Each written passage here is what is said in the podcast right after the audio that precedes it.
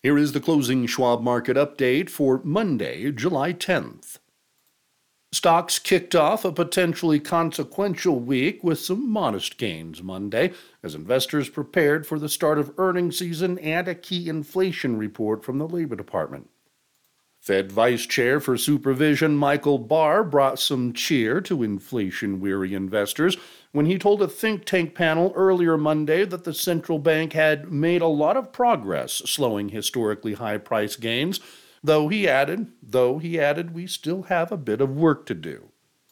Separately, Atlanta Fed President Raphael Bostic told a business group in Georgia that although inflation was too high, he could see a case for it falling closer to the Fed's 2% long term target without further rate hikes. Meanwhile, Federal Reserve Bank of San Francisco President Mary Daly took a more hawkish stance Monday, suggesting a couple more rate hikes may be necessary this year. Overall, the day's Fed commentary did little to alter the market's outlook for monetary policy, including widespread expectations for another interest rate hike later this month. Up next, on Wednesday, the Labor Department will release its Consumer Price Index, or CPI, report for June. Those results will likely factor into both the Fed's policy calculus. Then investors will be waiting for quarterly earnings reports from JP Morgan Chase, Citigroup, and Wells Fargo on Friday. Collin Martin, director of fixed income strategy at the Schwab Center for Financial Research, says Fed officials are predominantly concerned about inflation, but there seem to be diverging views of how restrictive policy is now and how much more work is needed. Here is where the major benchmarks ended. The S&P 500 index was up 10.58 points or 0.2% at 4409.53. The Dow Jones Industrial Average was up 209.52 points or 0.6% at 33,944.4. And the Nasdaq Composite was up 24.77 points or 0.2% at 13,685.48.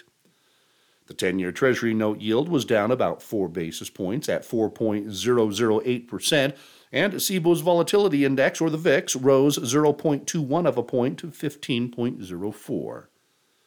Chip stocks were among the strongest sectors Monday, with the Philadelphia Semiconductor Index, or SOX, jumping about 2%.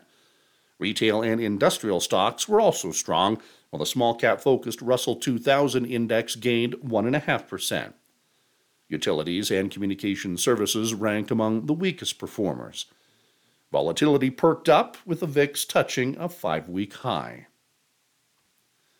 As far as stocks on the move, Carvana shares rallied 16% after the company said Monday it expected exponential growth within its used electric vehicle segment as consumer demand increases. Cava shares rose 11% after JP Morgan initiated coverage of the Mediterranean restaurant chain with an overweight rating. DraftKings shares rose 8% after Jefferies included DraftKings in its list of stocks set to benefit as it approaches profitability and highlighted the company's effort to penetrate a critical mass of states.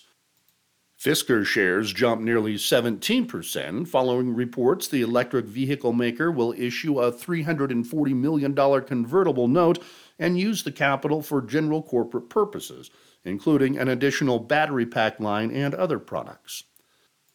And Novavax shares surged nearly 29% after the biotech company last Friday disclosed in a securities filing that it would receive $350 million from Canada for unused COVID 19 vaccines.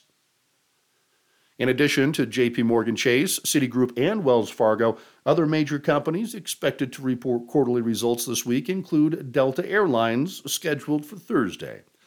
Delta already delivered a bullish preview late last month, predicting a solid summer travel season and the highest second quarter earnings in its history.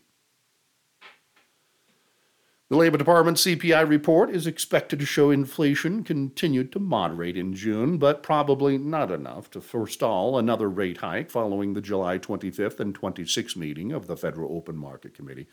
Analysts expect a 0.3% month over month rise in both overall CPI and the core rate, which excludes food and energy, according to Briefing.com. CPI rose 0.1% in May, while core CPI rose 0.4%. Wednesday's CPI report will be followed Thursday by the Labor Department's Producer Price Index, or PPI. CPI compared to year earlier levels is still running about double the Fed's 2% long term target, leaving the FOMC poised to deliver its 12th rate hike in 16 months, even after last Friday's jobs report showed continuing slowdown in the labor market. Last week's data suggested that the economy appears to be on solid footing and the labor market remains healthy, supporting the case for more rate hikes, Collins says. He notes there appears to be some disconnect between market expectations and recent messaging from Fed officials. The market still isn't sold on two additional rate hikes yet, Collins adds, noting that future markets are currently pricing in at least one more rate hike, followed by a prolonged hold at the peak. We continue to believe that the restrictive monetary policy will successfully pull down inflation, he says. Late Monday, the market indicated a 92% chance of another quarter point rate hike at the Fed's July 25th and 26th policy meeting, up from 87% a week ago, according to the CME FedWatch tool. Such an increase would take the federal funds target range to 5.25% to 5.50%. The market sees a 72% chance the Fed will hold rates unchanged at its September policy meeting.